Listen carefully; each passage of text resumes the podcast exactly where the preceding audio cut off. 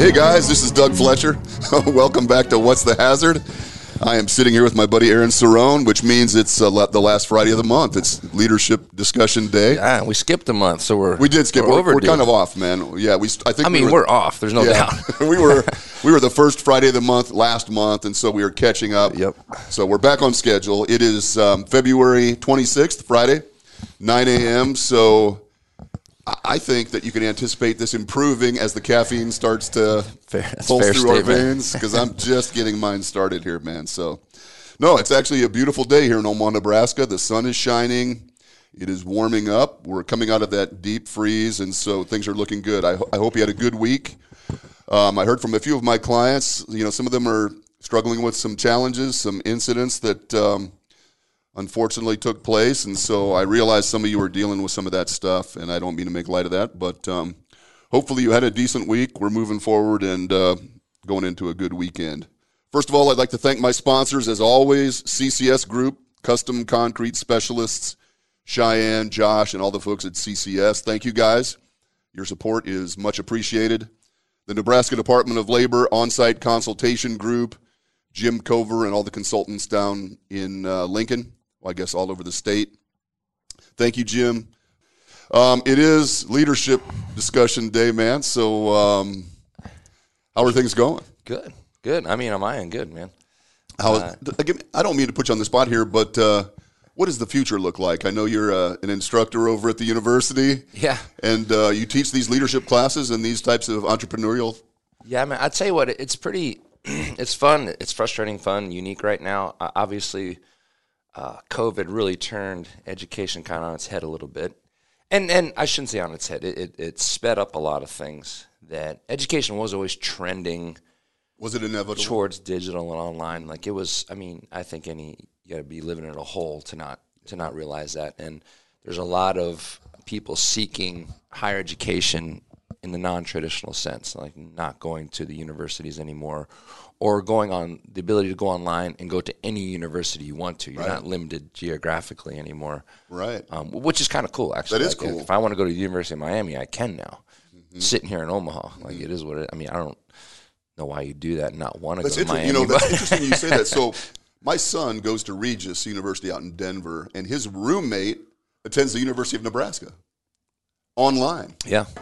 But lives in Denver. So, I, I what what's very cool and unique about that is now you can seek out like sometimes you're limited by you know you're interested in a particular subject area but that school doesn't offer a degree program in that area. So now you got to go okay i either have to physically move and find a university that does that or now you can literally find it easily online. And, and i think it's even going a step further and you know obviously someone who works for a university probably shouldn't say this but there's so much open source free information out there mm-hmm. that you can find college level lectures, keynote lectures on anything you want to find anymore and get very educated for zero dollars. Mm-hmm. Now you don't have the piece of paper to go with it, and I understand there's value in that, and, mm-hmm. and people want to see the piece. There's still of paper. there's value in that, isn't there? I mean, to some degree. I, I, think it is. I think it's just a check in the box anymore. You know, it's like when we were growing up, it was get your high school diploma so you can get a job. Right. And then you know through the 80s and 90s, it became get your bachelor's degree so you can get a job. Now it's kind of like well, every swinging you know what has a bachelor's mm-hmm, degree, mm-hmm. even a mm-hmm. master's degree. So yeah. you know the business of education has kind of watered it down because now they're just a dime a dozen. So uh, I don't want to say there's less meaning in having a degree, but but there is, right? It's mm-hmm. just you're you're, you're, a fool to think otherwise, right? Just because it's you know it, it's like um, when I teach operations, we have what's called winners and qualifiers, right? So a, qualifier in business is just the basic things you have to have to survive in that industry. Okay. And the winners are what separate you from everybody else, right? Well, for the longest time, having a degree was the winner. Well, that's just now the qualifier, right? And, right, and as right. business goes, someone raises the bar, everybody else catches up. Somebody raises the mm-hmm. bar. So winners always become qualifiers eventually because everybody copies and catches up. Yeah, you have to, right? Sense. Absolutely. It's an arms race. So um, that that's happened in education, right? It's like when, when you when you look at job descriptions, it's like, well, everybody has a degree, so I got to find other ways to now, if I'm hiring, to separate people out because everybody has a degree. Mm-hmm. Okay, well, we look for people with master's degree. Guess what? Almost everybody has master's degrees. Right? You know, it's getting to that yeah. point, oh, right? Yeah. So I mean, you can literally have as many degrees as you want. I mean, right certifications, degrees.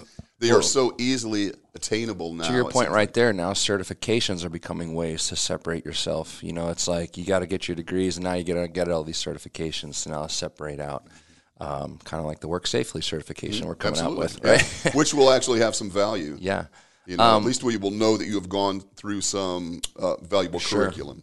And then, you know, the other piece of it is, not to belabor this conversation, is like I just said, now you have so much open source information and people giving out free information, free free education, free courses. Um, so so now that system's even being stressed because now you have people going, well, I can get educated for free. I don't have the piece of paper, but I can I can show you I know what I'm talking about, and I can prove my worth on the job site uh, that I've developed a skill set. So now you got you got that now contesting with it and, and stressing the system. So is- so now you got a whole pool of people out there now, a lot with degrees, a lot without, but are just mm-hmm. as educated, Yeah, if not more so, if because more so, because now they can they can pick and choose yeah, what they, they, want a to lot more flexibility in there. They're that. not constrained by the framework that the university has set out that says you have to take these courses. They can pick and choose whatever they want. They can specialize in whatever they want. If there's a particular subject area they need to bone up on, they can go find courses and, and lectures and whatnot on that. Mm-hmm. So it, it's very interesting. It really know, is. And, and technology is what's really driven that for the most part, and people willing to share information, which I think is great. Um, so yeah, it, it's uh, you know, for for me being an instructor, it, it's really unique because it's like now we're kind of like in this halfway zone. Like I have half my classes in person, I have half online, and we're kind of tiptoeing around. Like, do we want to go full back? Do we want to, you know, is there still that threat that we might have to pull back? Right. You know, if, if these vaccines don't get out like we need them to, or there's another flare up for whatever But reason. going going forward, what are the consequences of not matriculating to a school? I mean, these. I mean, the, are the physical facilities eventually done for? well, here, here's the thing. Like, you That's know, a huge. you know, education enrollments are up, which is crazy, right? Mm-hmm. Enrollments are up. Now, I think a lot of that is enrollments are up because more people are, are going online. Um, we just did a huge expansion to Mammel Hall at UNO. And, and now it's like we did this huge expansion and we've conditioned everybody for an entire year not to come into the building. So now, right? So that's a real discussion going on. It's like, bet it is. hey, we have this huge building. We just, the building was only 10 years old to begin with and they already expanded it, almost doubling the size. Yeah. And now we spent an entire year conditioning our student population to stay at home. Mm-hmm. So now we, it's almost like we have to recondition to get them to come back in Wow. And, and to take classes in person. And and to be honest, I there is as an educator there is great value at being in person. Like I I can take online classes, but I'd rather be in person, right? I'd rather be in front of somebody that I can raise my hand, get the question answered right away. If something's confusing me, they can clarify it right away. Whereas online, you know, there's there's always something lost to interpretation. You're kind of it's really self learning at the end of the day. Mm-hmm. Well, I mean, it's two dimensional too, right? I mean, Sure. there there is a certain energy that you get in the classroom. I Mm-hmm. I prefer to be taught that way. I prefer that old traditional classroom style. That I mean, that's at my age, that's all I ever really experienced. Right. And I'm more of a hands on learner too. Mm-hmm. Right. I got to get my hands in the hot stuff and, and I can learn better that way. Me personally, I got to do it and then I'll know it forever. Right. Type of person. Um, I can learn from a book. Don't get me wrong. And I've, as I've gotten older, I've appreciated reading more and more all the time. We talk about this all the time. Um, I wish I would have appreciated reading more when I was younger, and I've wasted a lot of years and a lot of books I could have had under my belt. Right. But um, yeah, I, and I think that's across the board. And, and from the management and leadership perspective, you know, we teach. Obviously, we're a business administration college, and uh, management and leadership are, are a lot of a core of our courses. And but now you look at the business environment; it got turned on its head this last year. So now it's like, how do you teach management when management could be changing rapidly and drastically? It's like, how do you go from your traditional management styles to all of a sudden you're not in front of anybody Wow. and your team's scattered across the country. Everybody's working remotely from home and flexible schedules and you know work life balance and how you're dealing with people like so and you know I have a lot of friends um, in a lot of big companies around town here and I'm always asking them you know how's it going what's the environment like uh, what's uh, are they bringing people back in are they pushing people out and it is all over the board right bet. now you know if you don't don't listen to the news like companies are struggling you know, the, if you listen to news, it's like everybody's working from home, everything's great, it's a new, it's Love a new it. paradigm. Yep. But you start talking to companies, it's like they are struggling with trying to figure out. I'll bet some of the novelty is worn off now, and they actually have to confront some of these challenges. it- it's you know the novelty's worn off, everybody's settling in. Now the now the real challenges are starting to show up. It's like, okay, are you able to keep everybody productive? What's work life balance like? Because you can't now they're merged, right? You can't you can't compartmentalize Mm-hmm. because you're working from home, and you're starting to see people like you know some people need to be around people, right? So you know people get depressed being by themselves, working by themselves, not getting out of the office. There's something to be said for leaving your house and going to work, Absolutely. right? Some people don't do well. There's too many distractions at home. Uh, you're starting to hear, you know, I don't want to say complaints, but concerns over, you know, like I said, the work-life balance because now you're you feel like you're working 24/7. People are working more hours right? There They're is no more- separation. They're more productive, but in reality, they're working more hours because they'll wake up at night and flip their email and start doing work emails when they normally wouldn't do that, right? They are literally at work and- all day long, well, 24 7. Potentially, right? So now that there's, there's less. Yes, they can do the little things like, well, I can do laundry whenever I want. Well, that's great, but you know, you're not paying attention. But you worked 60 hours this week, mm-hmm. right? is interesting, Would yeah. be for, oh, and then they'll work on weekends now too, and and they're starting to. What they're seeing is now meetings are moving all over the place because people have kind of equated work from home with flexible schedule.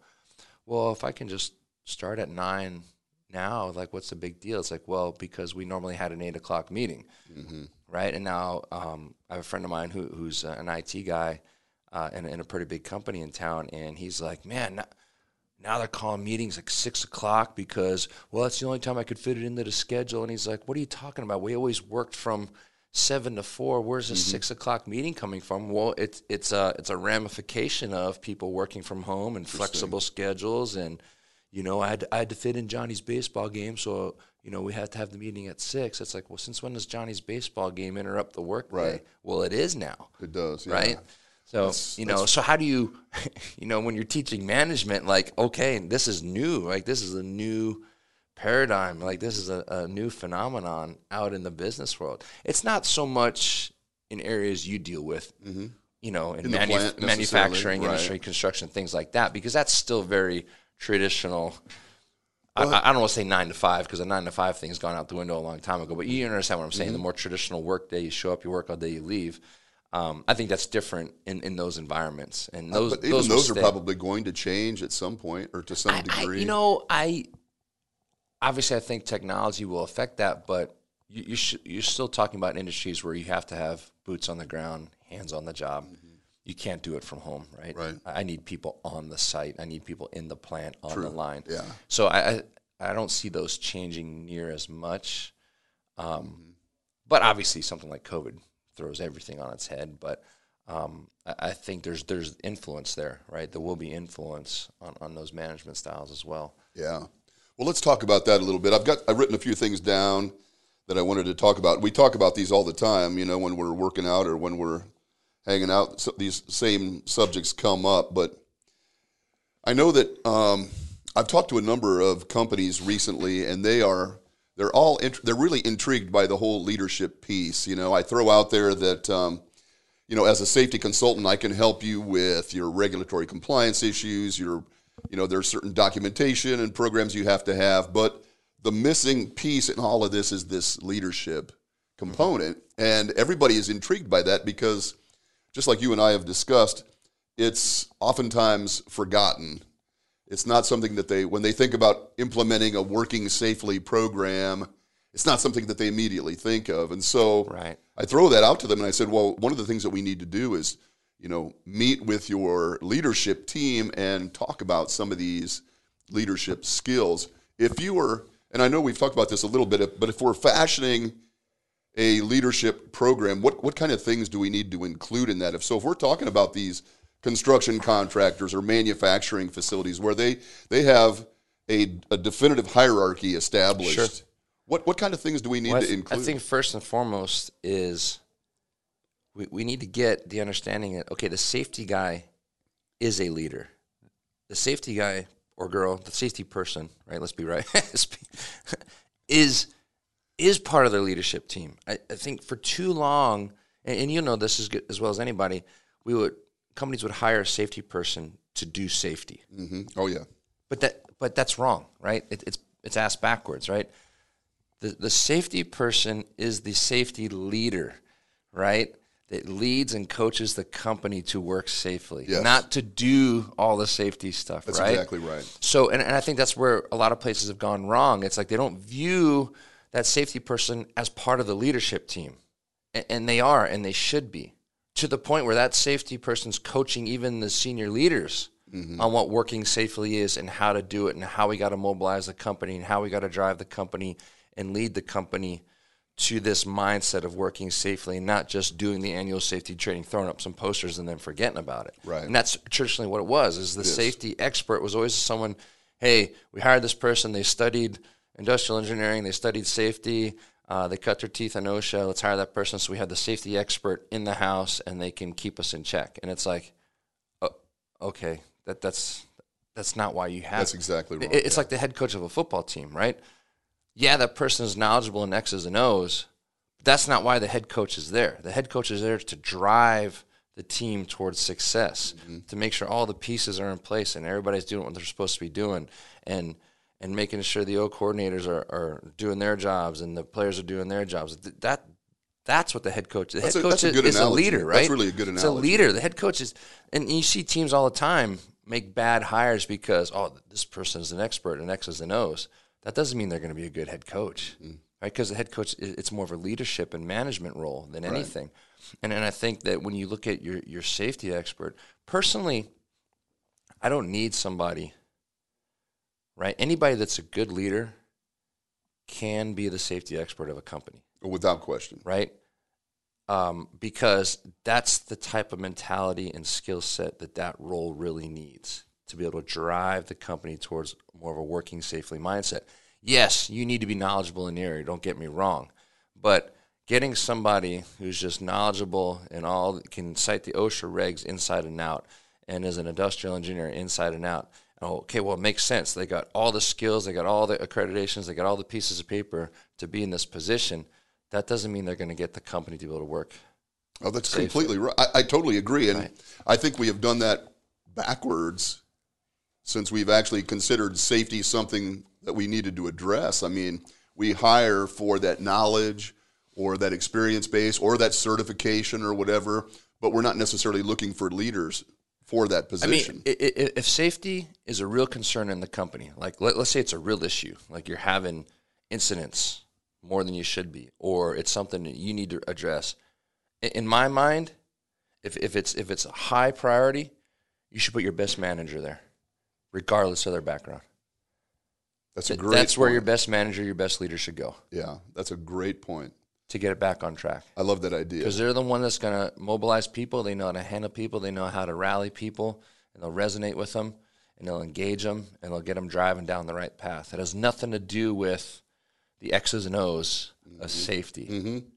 Man, that is so astute. It's interesting because I visited a, a client this week, and they have been. It's a fairly large operation. It's kind of a light manufacturing industrial operation. They they've never had a safety a designated safety person, but now they are they are looking at you know making a position, and so I'm talking to their senior leadership team, and and um, with no disrespect intended, you know they're going to pull somebody out of maintenance probably to be a safety coordinator and you know that individual there will not come with leadership skills necessarily they won't come with a they won't be recognized by the employees in the company as being a leader they won't it, it's going to be i mean it's almost like an afterthought you It's gonna know be who's this jackass? yeah, and I mean, in. and no matter how well intentioned that person is or how dedicated they are to it, they're they're not positioned in the organization to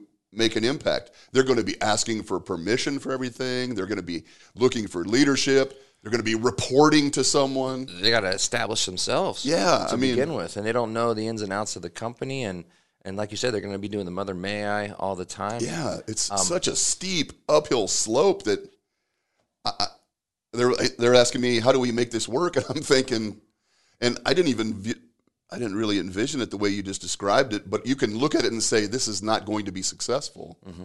But for the reason you just said, that's the person that you need in that job if this is really important to you. Yeah, it's like you know, in, in project management, it was. I had a discussion with a friend of mine who's in construction, and he was looking for. They were looking for project managers. I said, I know guys that do that. He's like, no, it has to be. You know, I, I need construction people. I'm like, man, project management, project management. A good project manager can run anything. Mm-hmm. Right now, yes, there is a learning curve. You do need to learn some of the ins and outs of mm-hmm. that particular industry. But a, a good project manager, in- my mind, can roll in on anything mm-hmm. and run that damn project. That's a great point. You Um, can learn the technical part of it. Right. But the, the, the concepts and the ability to, to run a team, to get information, to put people in the right place at the right time. Um, I, I and, and this is by no means bragging, I, I went into the IT world with zero IT background and ran teams. So I can't program to save my life or yours, Doug. Yeah. I, I would we would die in a heartbeat. right? No doubt. But I ran Yeah. I ran 20 projects with 100 different teams to a green status on time under budget. Mm-hmm. Okay, well, how does that happen? Because it's, you're dealing with people, Right. right? It- it's, it's a people oriented skill set. Uh, it, yes, did I learn by drinking from the fire hose on Mm-hmm. the technical aspects? Absolutely. Every day I was getting, I was like, you know, I'd be in a meeting, and then I'd have to get offline and go, hey, what the hell does that mean? Oh, okay. Good Mm-hmm. Yeah. to know, right? And now, now I know, right? But it didn't didn't prevent me from getting work done at Mm-hmm. the end of the day, right? Because because of the skill set is different. You know, you, you see lots of companies suffer from this. It's like, well, someone's someone's in hospitals are the worst, right? You know, wh- who leads hospitals? Doctors. usually. Doctors. Well, doctors spent 30 years doing what? Doctoring. Becoming the best doctors. Right. Not learning how to run organizations. Right. Right. right. No doubt. right? So this guy's the best neurosurgeon in the world. We need to make him the COO. Wait, what? Well, Wait, what? I, that's so what that's does- true of a what lot does of neurosurgery have to do with running a multi-billion-dollar organization? Right. right? Exactly. And that's true even at the factory level. Typically, we promote the person that was our most efficient or our most productive person, Sure. right?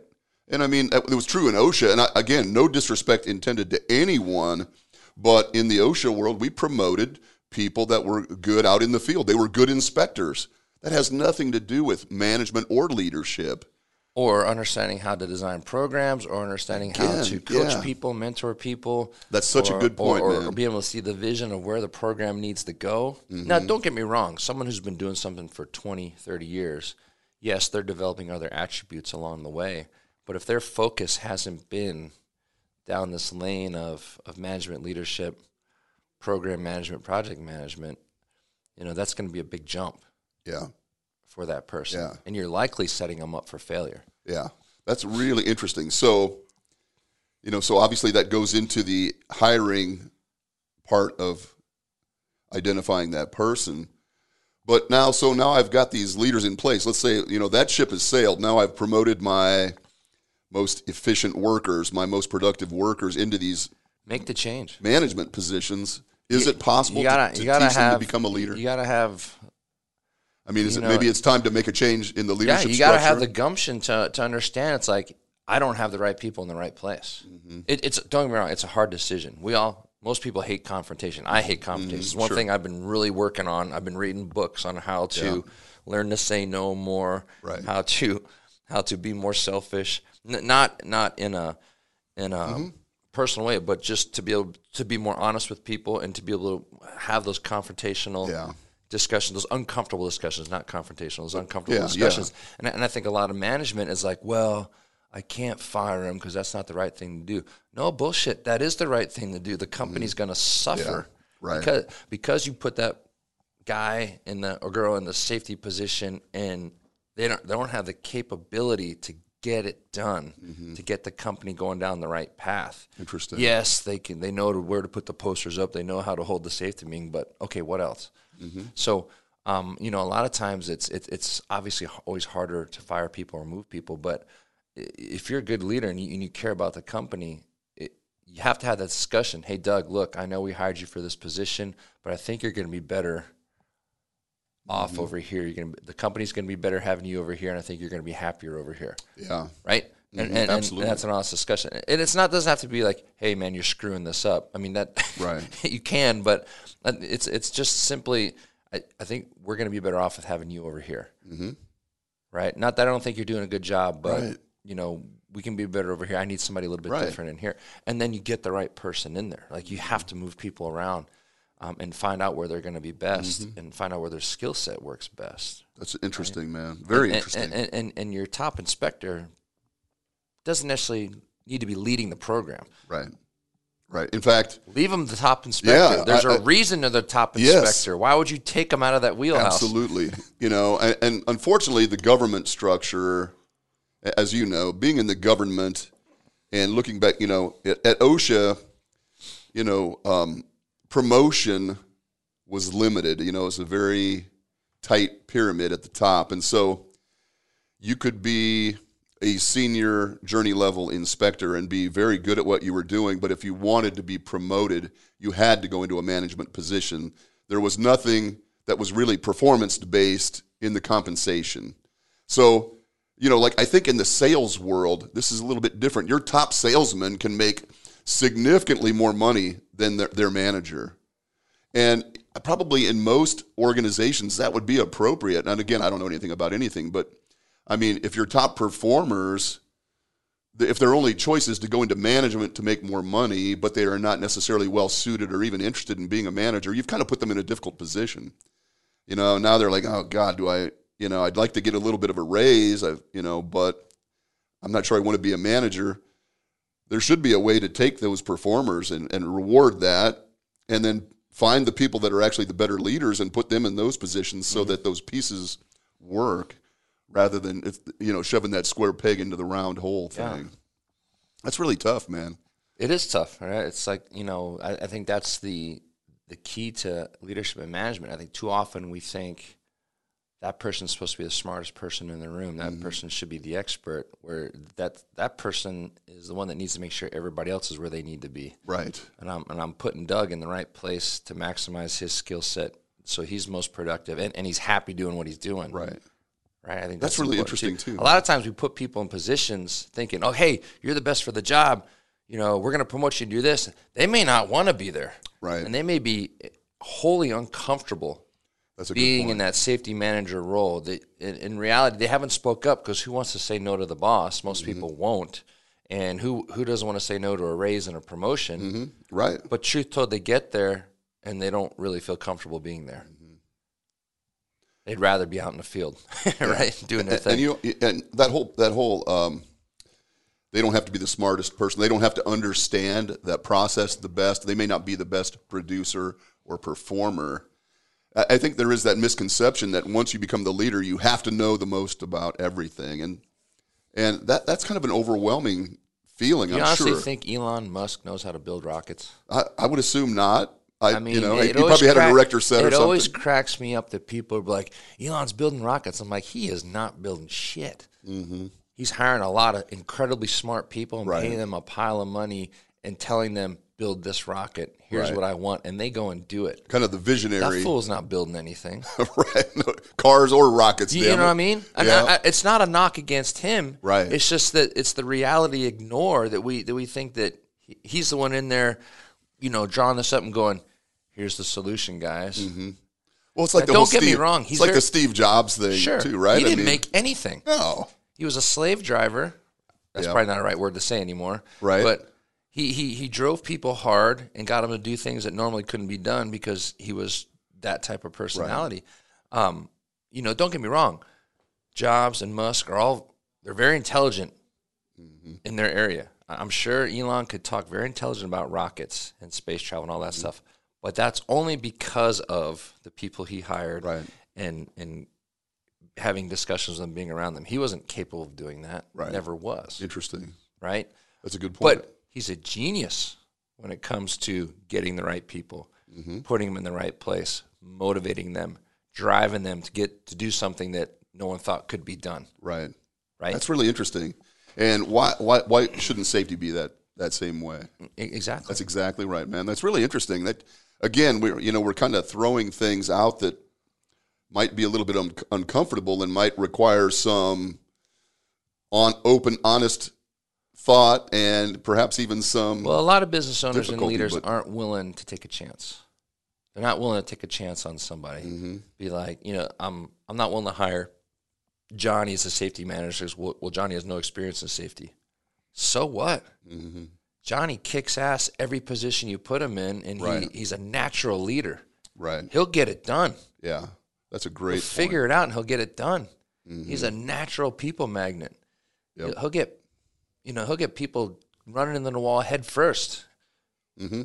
Right. Which is what we and not envision of a asking should we do this boss they're asking how many times Right. right That's a good point, man. and and it's like you you could put him anywhere and he's going to win but a lot, a lot of people aren't willing to take well he doesn't have the safety background and he doesn't know. Mm-hmm. You- you're missing the point. You're looking at all the wrong things. Yeah. he's going to kill it no matter where he's at. Right. that's not what you're seeing right? You're not seeing the natural leadership abilities natural people abilities you know those intrinsic values that he brings to the table right? Those, those soft skills that the mm-hmm. people you've been trying to put in there just don't have. Right. because they have the technical skill Right. um, you know and, and i think that's important in leadership. It's not it's not putting people in there because of their technical skill right? It's it's they got this service oriented mindset it's the people first mindset. It- it, it's this i got to arm my people with the things they need to get the job done. I got to think ahead and see where we're going right and position not just the people but the whole program right? And I, I got to be able to align it with what's the company's larger goals right and, That's a and- and great point. strategic goals what's that got to do with safety skill Right. nothing Nothing. Absolutely. You're right. No, that's this is really big. That's a big concept, man, and I think it's something that's been grossly overlooked that we need a leader in that position and we, you know, they can they can gain the technical skills if necessary to do the job, but to facilitate this to, to lead it, to coach it, to direct it requires that leadership and it's almost an innate ability. I mean, I think we've talked about the fact that there are probably skills that you can learn and acquire as a leader, but the reality is, isn't it? Is it true? Would you agree? I mean, when we talk, when we think about leaders, when we think about Gandhi or you know, or um, shoot, I don't know, you know, I mean, I, I think people are we're all born with natural skill sets, tendencies, personalities. We understand that. People are some people naturally type A, some people naturally type B, some people are more aggressive, some people are more passive. It's not that anybody's not capable of leading. It's that certain people are more apt to go in that direction. They'll, they'll gravitate towards being in those roles mm, okay, right? They, Yeah. it, it just naturally fits them better. They, they they feel comfortable being in those leadership roles, whereas somebody else may be capable of leading, but they're not comfortable being in that role, Mm-hmm. right? So they're probably not best suited for it. They can do it, but they're not going to do it as well as someone who just naturally just gravitates towards that. Who you know eh, you see it like in sports Mm-hmm. teams. We grew up playing sports, right? Somebody's naturally falls into that being the captain right? right? Wasn't always the best player, No, not by any stretch. Right. But it was that person who was just naturally outgoing, everybody liked, could rally people, get people fired up, get a fire going within people, right? Just get get the team in that feverish, rabid Mm-hmm. pitch, ready to go play the game. That wasn't necessarily the best player on the team. Right. Most of the time, it wasn't. Right. So you know, the, the captains you know, are those people that naturally just come to the forefront that are just you know those natural people person. Yeah. And um, I think so, you know, so to your point, yeah, you're born. I think people are born. Now you can develop, you know, depending on who you're around and the environments you're in and, and, and the things you're exposed to growing up. Obviously, you know, like none of us are the same person we were from the Right. time we were toddlers to middle school to high school and and we're different people from where we were 15, 20 years ago, right? Um, you know, so we can develop skill sets. You can get more confident in what you're doing, and you can you can be more fluent uh, in leadership roles. But there are people who are naturally just going to be like that. Right. It's interesting. Um, but you can learn certain things. You can become Sure. a better communicator. You can become a better, Sure. um, as you said, uh, some of those different. It just takes more practice for somebody that doesn't come natural to. Right. Right. You and I both know people who have no problem having a hard conversation. Like, I don't like what you did. Here's why I don't like it. Don't do it again. Right. Whereas I'll be like, you know what? It's not worth my time and effort. I don't if he can't figure it out, I'm not gonna have the conversation. Now I can have that conversation, but I got to force myself to do it, and I'm capable of doing it. Where someone else just naturally does it without even thinking about Right. it. Right. Right. And I, you know, I've communicated with some um, company friends of mine, companies, and and you know that is one of the challenges that some of uh, the safety coordinators, facilitators, managers, whatever we're going to call them, oftentimes they will be. Um, if we haven't selected a leader for that position, if we have selected someone who is either, you know, a high performer or maybe just someone who doesn't necessarily fit in our company somewhere else, we give them this role. You know, I mean, that's oftentimes how the safety else person is chosen. you know, I mean, well, you're not really that good at what you do, and you're not this, and you're not that. So, how about safety? Um, you know, sometimes we put them in that position, but they have a really hard time um, with those types of interactions. I know there are a number of safety people who just they want everyone to like them. They don't want to be confrontational. They don't like that aspect. And there are times where that particular skill is necessary in order to get, you know, in any leadership role, there are going to be times where the conversation is difficult or Yeah. challenging. And so I mean, a I'm lot sure us, there are safety guys. Sorry to interrupt you, but No, I'm sure ahead. there are safety guys who won't even approach somebody that doesn't have their hard hat on.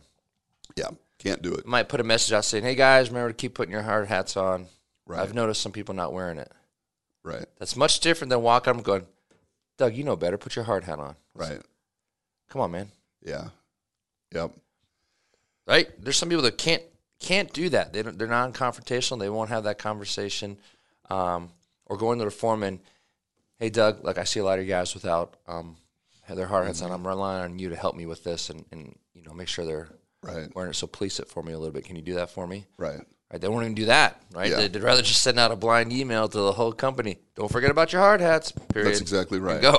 right? Uh, or like what you know, the alternative is is the hammer, the guy that's always out there jumping people's shit, and there's no coaching and there's no Right. service. Do this. It's just the No safety police, and that's a Right. Mm-hmm. really horrible role too. It's not. That's a bad approach. It is really tough. Um, this is a lot to think about, man, because I think about half the half the listeners are either in fear for their job right now, or or um, they're going to have to go out and make some changes. Or But if you truly want this to work, I, I think what's what's more important is anybody listening that's in those safety roles is is have that conversation with the owners and have that conversation with the senior leaders of hey, what do you guys see this role as? Here's what I see it as. Mm-hmm. Here's what I think it needs to be if we really want this to be effective. Mm-hmm. Right?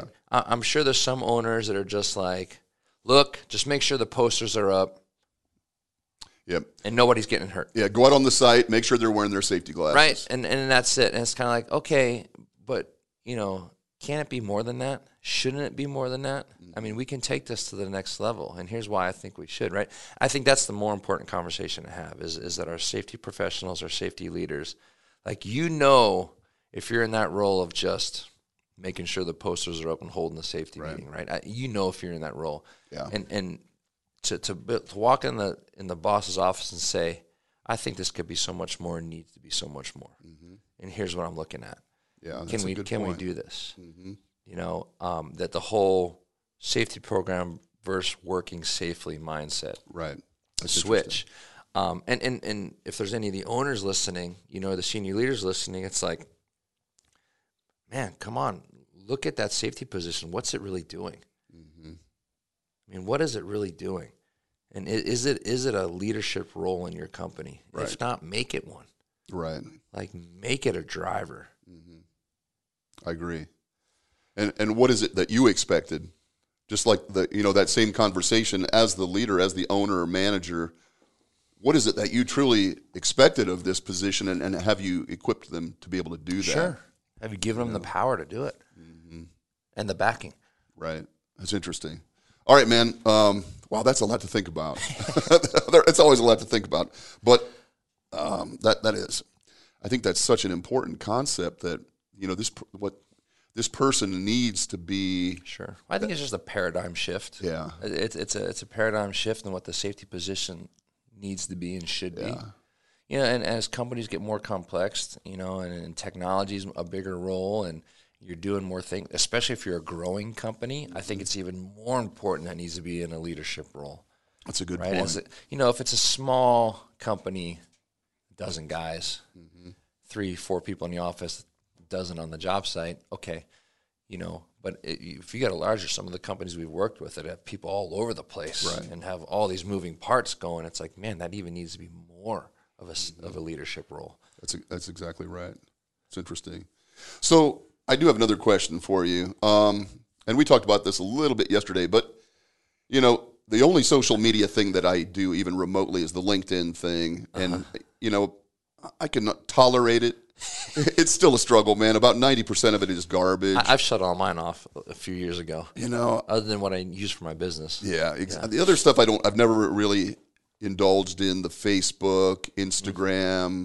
Twitter. I've never done that, and I it's it's likely never going to happen for me at this mm-hmm. point of my life. But I did get on LinkedIn about a Come year on, man. ago. You, you can teach an old dog new tricks. I, I just have no interest in any of that stuff, man. It's just you know even even the LinkedIn thing is difficult for me. Sure. I, I allow myself to look at it on Fridays because we do the podcast Uh-huh. on Fridays, and, and then you know the, you know Herdats pushes out the podcast on Fridays, and so I like to interact a little bit, and I read your posts, and I mean I, I, I find some interesting stuff on there occasionally. Um, there's a lot of stuff about leadership in there, as you probably know. Yeah. People will take quotes and they will post leadership Mm-hmm. quotes from Simon Sinek or Peter Drucker or whomever. You know, all of these quotes, and they all sound Carnegie. wonderful, man. You know, they're I'm Yeah. like, oh, that's magical. Um, but so much of it to me seems, A lot of it's superficial. yeah, it seems superficial or unrealistic. Yeah. Even, I mean, do leaders really have to be, you know, hugging you when you walk in in the morning and and and uh, sending you like sympathy cards when your you know your cat dies? And s- I mean, is that leadership? I, I it's an aspect. Okay. It- It's one aspect. You know, um, when we were growing up, that definitely was not the norm. It was show up, I'm paying you Right. in a conversation. And um, but I think and, and rightfully so in, in the last especially 10, 15 years, you know, the idea of leadership of taking care of your people, uh, of creating a a friendly work environment um, where people feel comfortable working and and more importantly, f- people feel like they're being taken care of. They're not mm-hmm. just a number, and I, and I think that's the bigger concept here mm-hmm. to, to realize is that you know making sure your employees just don't feel like a number that they're just there to collect the paycheck and get work done. That you, you care about them beyond the work getting done. Mm-hmm. And, and and studies have shown that when you get to that point, people will work harder for you. They care more about their work. They're more vested in their work. They're happier. Okay, they're more loyal. So so there are a lot of benefits, right, that result from actually giving a crap about your employees. Yeah. Now, standing there being the Walmart greeter, hugging them every day, I don't know if you need to go to that extreme, Mm-hmm. but God forbid the owner know everybody's name. Mm, yeah. Yeah, that's true. You, you know what I mean? Yeah, it's like be able to walk in and be like, "Hey, Doug, how you doing today? hmm You know, how's the wife and kids? How's Kent doing in school?" That's huge. That is huge. That goes a long way. It does. Right? How hard is that? You know, and that's not being all care bearish either. Right. It's just be like, Right. "Hey, man, how's it going?" You know, as uh, you know, Yeah. he can't recover from his last wipeout, right? Type thing. Yes. So um, That's true. and and I think that that's what we're really talking about, right? So of course, some people will take it to an extreme. Just to, you know, some companies just say hello to you. We give hugs. That's right. It's like our company's that much, as if to say our company's that much better. We care that much more about employees, and you know, you got to find your own, you know, place with it. Uh, but I think the important thing is just making sure your employees, you're not just a number, or Right. or you're not just a name. Like you actually know something about them, you care about them. It's more more than the work. Now, work needs to get done. Don't get me wrong. Of course. Okay, but um, you know, it, I think it's just the fact that, that you know that hey, I'm I'm working for a company that gives a crap about me beyond just getting this Mm-hmm. Press going every day, and I think that's the bigger the Yeah. bigger. And there, there's a certain trust factor. Obviously, there's a like a Sure. mutual You refe- got my respect back, I have factor. yours. You're not just going to throw me to the wolves.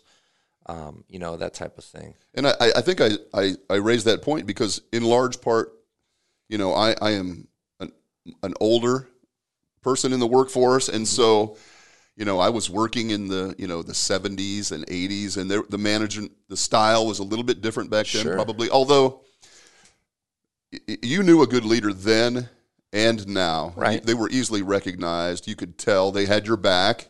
Sure. Um, it didn't require. It wasn't overly touchy feely back then. I, I've had some. they stood up for you. Yes, Right. they just knew that you know they were looking out for you. Right.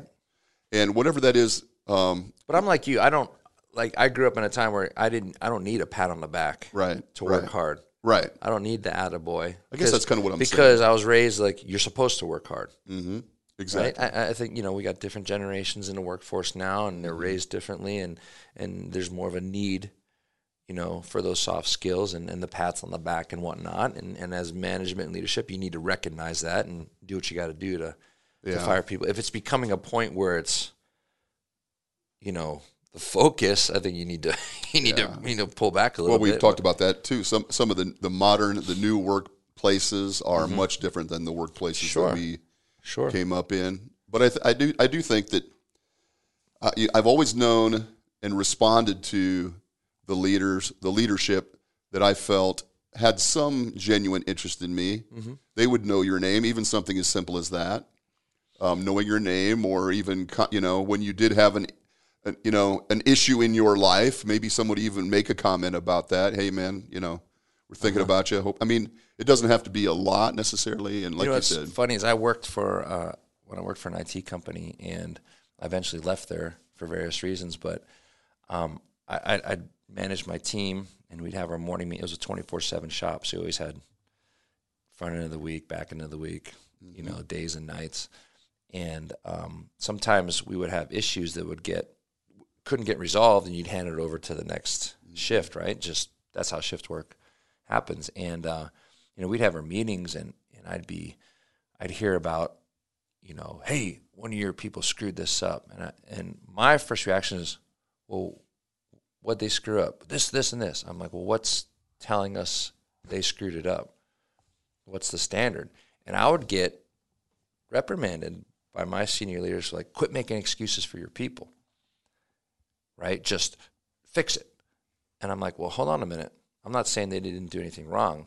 I'm just trying to understand what's telling you they were the ones that mm-hmm. screwed it up and it wasn't from the other shift or got passed down to them and, and whatnot. And it was so funny because the dynamic was is from the people above me, I was making excuses for my team screwing up. The people on my team would routinely come up and thank me. Hey man, thanks for sticking up for us or thanks for going to bat for mm-hmm. us. You know, and and and, and I didn't care if they were wrong, they were wrong, right? Sure. And, and I would fix it. But at the same time, it's like I'm not just gonna go, oh, we screwed up blindly. You know, I'm gonna be like, okay, you gotta you gotta prove to me that it was our team that screwed it up, or or show me where it happened so we can find ground truth. And I'm not just gonna go, okay, I'll yell at everybody mm-hmm. just Right. because it right. Um, and they, I, not, to this day, I know they appreciated that more about me than mm-hmm. anything. Mm-hmm. That I was just willing to go to back and run interference mm-hmm.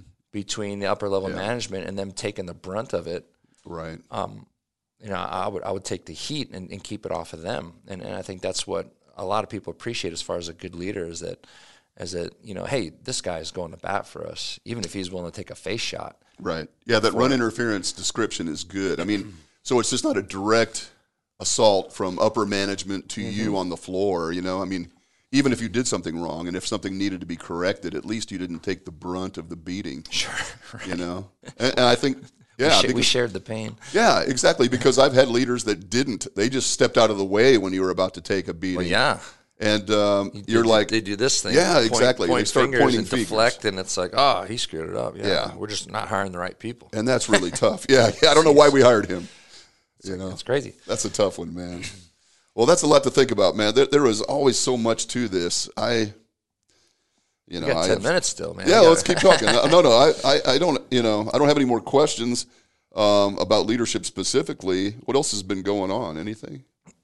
Oh man, everything, everything, and nothing at the same time, Yeah. right? But we you- had talked about. Um, um, I don't know if, if you wanted to save this for next time, but the training and exercise idea. Oh yeah, that's right. You know, um, Yeah. differences between you know, uh, training and, and practicing something and then actually exercising it, and and that's I think that's something that um, a lot of safety professionals miss. In other words, it's we can put programs in place, we can put the posters up, but how often do you practice it? right? It's the fire drill concept. hmm Yeah. How many of you guys actually practice fire drills out there? Right. Out, ev- since high school, elementary school, when was the last time you did a fire drill? Mm-hmm. Right? And, and did it with the intention of actually benefiting from it. yeah. Does everybody understand where to go and how to get out of there in an expedited manner? And what's the process for getting everybody out and then making sure the building's clear and then doing the head count and what's the rally point? Right. All right. Now let's do a fire drill with simulating somebody's hurt. Mm-hmm. How does that work? And to take it to another level, it's like we have all these safety programs. Okay, well, what happens? Hey, let's run a drill where someone loses their hand in the press. How does that work? Well, we'd call 911. Sure. Okay, then what? Meanwhile, the guy's bleeding out. Right. Is that it? Right? Is that it? You just sit and wait and hope nine, time? and hope nine one one gets there. Oh, by the way, your factory's in bum hell nowhere. It's going to take them forty minutes to get there. Mm-hmm. Right. Guess what? He's dead. Right. think So so you know. Are you running exercises and drills where you're simulating these things and, and taking it serious? Like, what's Mm-hmm. everybody doing? If there's an incident and that person gets their hand caught in a press, okay, does everybody else just keep working Mm-hmm. and then someone puts a band aid on it, or does the whole place shut down? Right. Everybody mobilizes to, to take care of this problem, right? Who's calling 911? Who's calling emergency services? Who's tending to the person? Do we have an on site doc? Does anybody have any, like, what? What is this process, and and are you practicing it? And and more importantly, how often are you practicing it? I think that's a good point. You know, it's like even something simple as if you're out on the job site, like how often does a construction crew practice? Oh, so and so got backed over by the truck. What are we going to do? I doubt they do it at all. Not to do it at all. I mean, maybe once in a while, the safety person will walk out and go to the foreman. Hey, what would you do if someone got hurt? Well, and they would sit there and pontificate. Well, I would do this, and I would probably do that, and Mm-hmm. I'll probably do this, and well, how bad is it? And, and it's all just a bunch of conjecture, Right. rather than actual practice and Right. actual exercising. Y- yes, I know this takes time and effort, and I know it takes away from productivity. But is it worth an hour every so often to practice things like this? That's a, that's a great I, I think so. Well, uh, you know, we, we talk a lot about um, how do we ensure that training is effective, right? I mean, OSHA asks asks employers to do training on different topics. You are required to do certain training. It is probably recommended that you do other training. And then how do you verify that? And you give them a quiz, and they get you know they fill out some, and then we go back to work. because you gave them the answer. Yeah, I mean, you're actually talking Yeah. them through the answers in all likelihood. Is probably how most of it goes because everybody wants you to pass, and so sure. Even though it may be in a different a language you don't understand, but you don't go out there and. But do we ever do those types of drills? And if you don't, is there any reasonable expectation that it's going to work? Well, You know, excuse me, and and I'm talking about taking that next step. It, it's like, you know, I, I train fighters, so we have training, we have practice where they're hitting pads, they're doing drills, or they're working on technique, right? And, and then we spar, mm-hmm. right? So you have training and then the exercise thereof. Yeah, right? absolutely. You have the training and the learning of it, and then you have the actual. Okay, let's see, let's see you do it now. Mm-hmm. And now we start to learn what you're proficient at, what you're not proficient at, where we got to fix things. Right. The whole point of exercising is going. Oh, everybody said they knew the process and procedure of someone losing their hand, but we sure didn't execute it well. Let's do that again. Mm-hmm. Yeah, Let's make sure we. Yeah, we say we know it, but can we do it? That's a two- great that's a great different things. analogy. And and really, and that's what scrimmages are for, right? Mm-hmm. See, okay, let's we we did this dry run, dry run, dry Right. run. Let's do it live, and oh wow, we missed all those blocks, Mm-hmm. right? And and the whole point of exercising is is to find those weak areas. Like failure is a good thing Mm-hmm. when you exercise. It's like, oh wow, we are not good at this. right. Oh wow, nobody had a clue how to do this. No one even knew where to find the damn folder. Mm-hmm. no one knows where the med kit is. Right. I, I, that's, How does nobody know where the med kit is? Oh well, we moved it last week. right. Did we tell anybody? Uh huh. right? Yep, yep. It's locked up in the boss's office. Yeah, or- it's, it's in the safe where and the boss isn't here with the combo, so we can't even get to it. right. Yeah, I mean, you do that all the time in the military. I would assume the military is drilling and preparing. And, Yeah, and even then it loses some context. That's one of the things in training exercises we always battle with because when you do exercises, there are training objectives you want to meet, and and sometimes it gets so overly scripted there's no real live play. There's no there's no fluidity to it at all. There's no reaction. Everybody just kind of knows what's coming. Right. You know, whereas a true exercise, it's like Right. Which is kind of like you walk up to the foreman and go, "You have a simulated guy down right now. What are you going to do? Go." mm-hmm. And now he, everybody stop. We got an exercise. Johnny lost his leg. You do, boom, Right. and you go through it, right? Right. And sometimes you can have it organized. Just, okay, guys, today we're going to do a bunch of exercises. We're shutting the plant's shut down today, but we're doing a bunch of training exercises. Mm-hmm. So everybody go about like you're normally working, and then we're going to have some things happen. We just want to see how how we react. Right? that's great. That's a great idea. You know, uh, maybe that's on a Saturday. Maybe pay a little bit, extra, a Mm-hmm. little overtime. Everybody comes in on a Saturday and does it, so you don't hurt productivity. Mm-hmm. But it's that you know, yeah, we, we can sit here in a classroom and say and do head nods and yeah, we got it. But can you really do it right. at the same time? Right. You know, and, and there's great value in that and, and finding out and, and screwing it up. Mm-hmm. Right there, there's when I train guys, there's no better lesson learned than getting punched in the mouth. Mm-hmm. Oh, Right. you kept telling me your hands were up. right. You sure found out they weren't. Yes. Oh yeah. Yeah, you're you know. Well, and just like uh, you know, you, you you watch guys that can hit the pads and that looks magical. I mean, it's just amazing. They hit the bag. It's amazing. then they get in front of They get in the ring and somebody hits them in the face, and all of that goes away. Sure. And it changes. I mean, Mike Tyson used to say that everybody has a plan until I punch him in the face or something. Right. And then you And know, that's how- everybody has a plan till the incident really happens Exactly. and the panic sets in and the horror of it sets in. The the Right. the, the look on people's Well, faces. there's actual trauma when they, now. s- when There's, there's actual trauma from someone really got run over by the truck. right. or got hit by the back end loader or whatever, or they got electrocuted. Mm-hmm. Right now, now everybody goes, "Huh, what do we do? What do you mean? What do we do? you all said you knew what Yeah, to we- do. everybody now everybody's going, "What do we test." do?" And everybody's looking at each other like, "What do we do? Who are you gonna do? Where's the foreman? He's not here. Oh shit! What do we do?" Yeah, that's exactly right. yeah, we don't do that very much. I mean, OSHA doesn't require that in in very many circumstances. Even the Which is insane. even the me. fire drill thing I isn't a think, requirement. I would think OSHA would periodically. The, the military has the IG, Inspector General, and they mm-hmm. would show up on the base and, and randomly test the base on various processes and procedures. Like it, it baffles me that OSHA. And I'm, I'm not. If the OSHA gods are listening, I'm not saying. yeah, they, they know. But like they're not showing up and going, "Show me this. Show me how you do this." right. this guy's simulated having a heart attack. Show me what you're going to do. And, and, and, and, and just test companies. That, that's a really a good. now, all these approach. businesses are going, shut your mouth, man. we don't, we don't need that headache.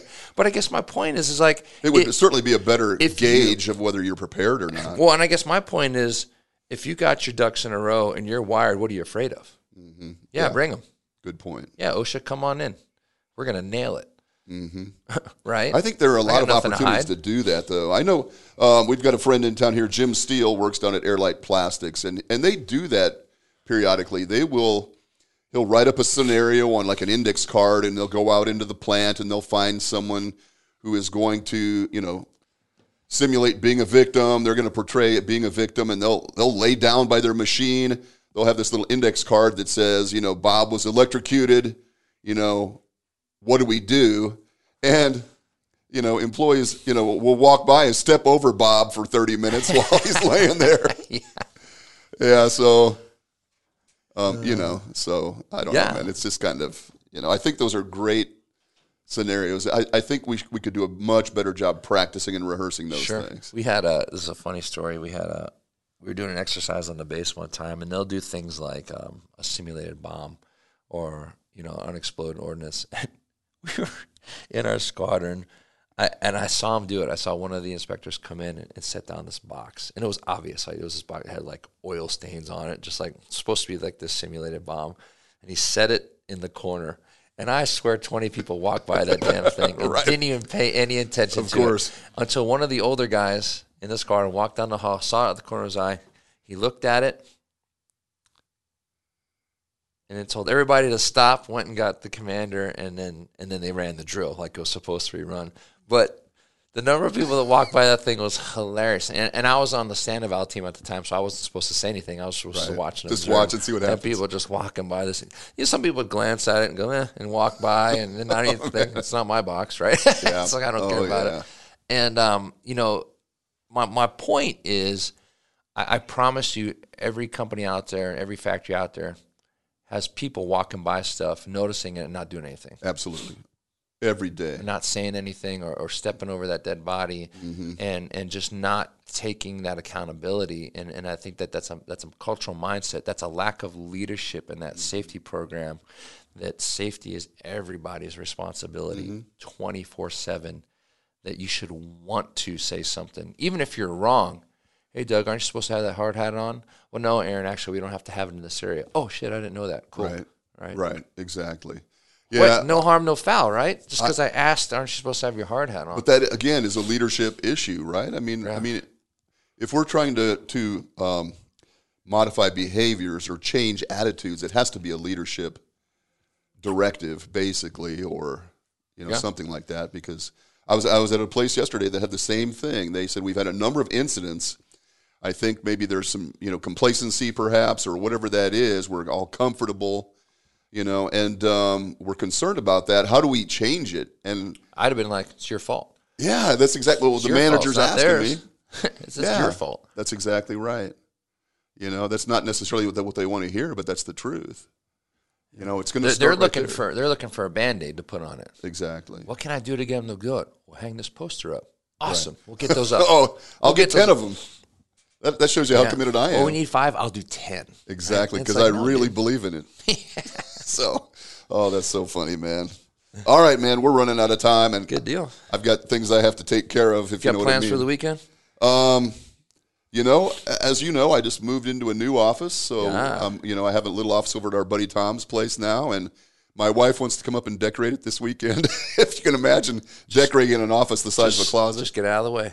Oh, exactly. That's exactly what we're going to do. So it's so funny. She bought. Um, so I have a chair. If I ever have a visitor, now I don't have. I typically don't have clients come to my office, but she put the chair there, and it's more than six feet away, as my wife would expect. and she put a little table next to it, and then she got this table at I don't know Home Goods or Walmart or something, you know. And then she looked at the table and she says, "Do you think that looks too like feminine?" And I'm, I'm like, "What are we talking about now?" I didn't even know there was a table in the office. even. Meanwhile, Doug's like, the fact that there's a table and chair, yes, it's Yeah, that's the whole thing. I mean, the fact that we're decorating it makes me because now I'm in a I'm in an office building with uh, iron workers and construction guys and Dude, and, I, uh, I'll tell you what, I, I learned a long time ago. This was so funny. When I, I redid the front of my business, um, I used to it used to be just kind of loud. I used to have all the trophies and belts hanging up Mm-hmm. and posters. It was just, it wasn't, it, it didn't speak to what I was trying to get Mm-hmm. the business to be. And I said, I want this to look more like a spa when you walk in. right.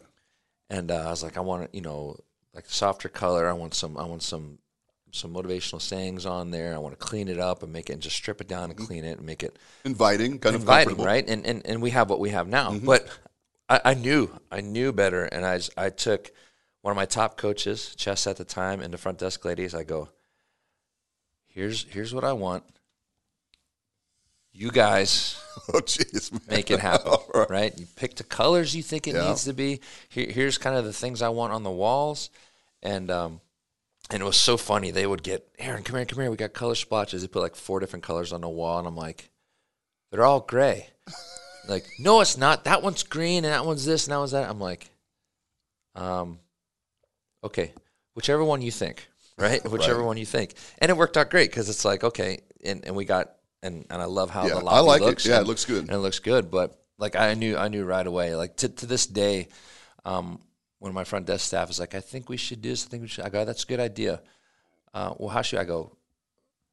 However you think it Yes. needs to look, make, Yeah, it, make it make it happen. happen. right? However you think it needs to look, because you know it's like I I, I know how my brain works, but that's Yeah. I know that their brain is better suited for Of course. making this look the right way, right? Yeah, uh, and th- uh, this is you know something that uh, is of no interest to me whatsoever. I need a desk and the internet, so I have I can you know my office is entirely a laptop and a printer. That's basically my office. Right.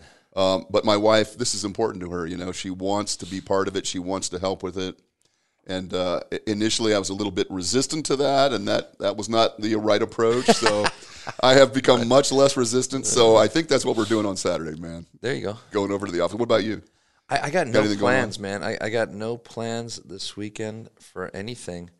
Um, my son's got a basketball game, and, and that's it. You know, we I remember those you know, days. we uh, you know our parenting schedule.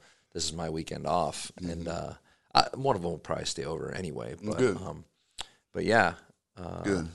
Oh, that's good, man. It's supposed to be a nice weekend. I think we're supposed to get decent weather. I need to clean up my yard. My dog, you know, you know how it is. Once Oh, yeah. that first melt, and then you realize what the dog did to the yard. You're like, oh my god! Yeah, the snow hides that. shovel a half a truckload of dog crap out of the yard. Yeah. Luckily, I got there's a common space from my back fence. There's a school behind me, so there's just green space. It's a common space that nobody really uses, Mm-hmm. and uh, I just It's well fertilized. I just chuck it over the fence, and it's- dude. everything, everything grows back there. Nobody walks back there, so I don't feel bad. Oh yeah, that's cool. All right, man. Well, it was a great, great day. That Awesome, good dude. information. Yeah, man. I appreciate it. It's a great way to start a weekend. It is, yeah, guys. Thank you very much for listening. We appreciate it. Um, I do want to thank my sponsors. I probably forgot to mention that in the beginning, so Sasha will put that in for us. But uh, CCS Group, uh, Cheyenne Wolford, and the Department of Labor On-Site Consultation Group, Jim Cover. You know, you guys, I appreciate you, and thanks for everything that you've done to help us get this podcast out. Uh, looking forward to some new sponsors, and uh, we've got some other patrons that are interested in supporting the podcast. I appreciate that as well. So, everybody have a great weekend. Uh, Aaron and I will be back with you in about a month if Awesome. uh, everything goes right. Right on. Take care. Later. a Huda Media Production.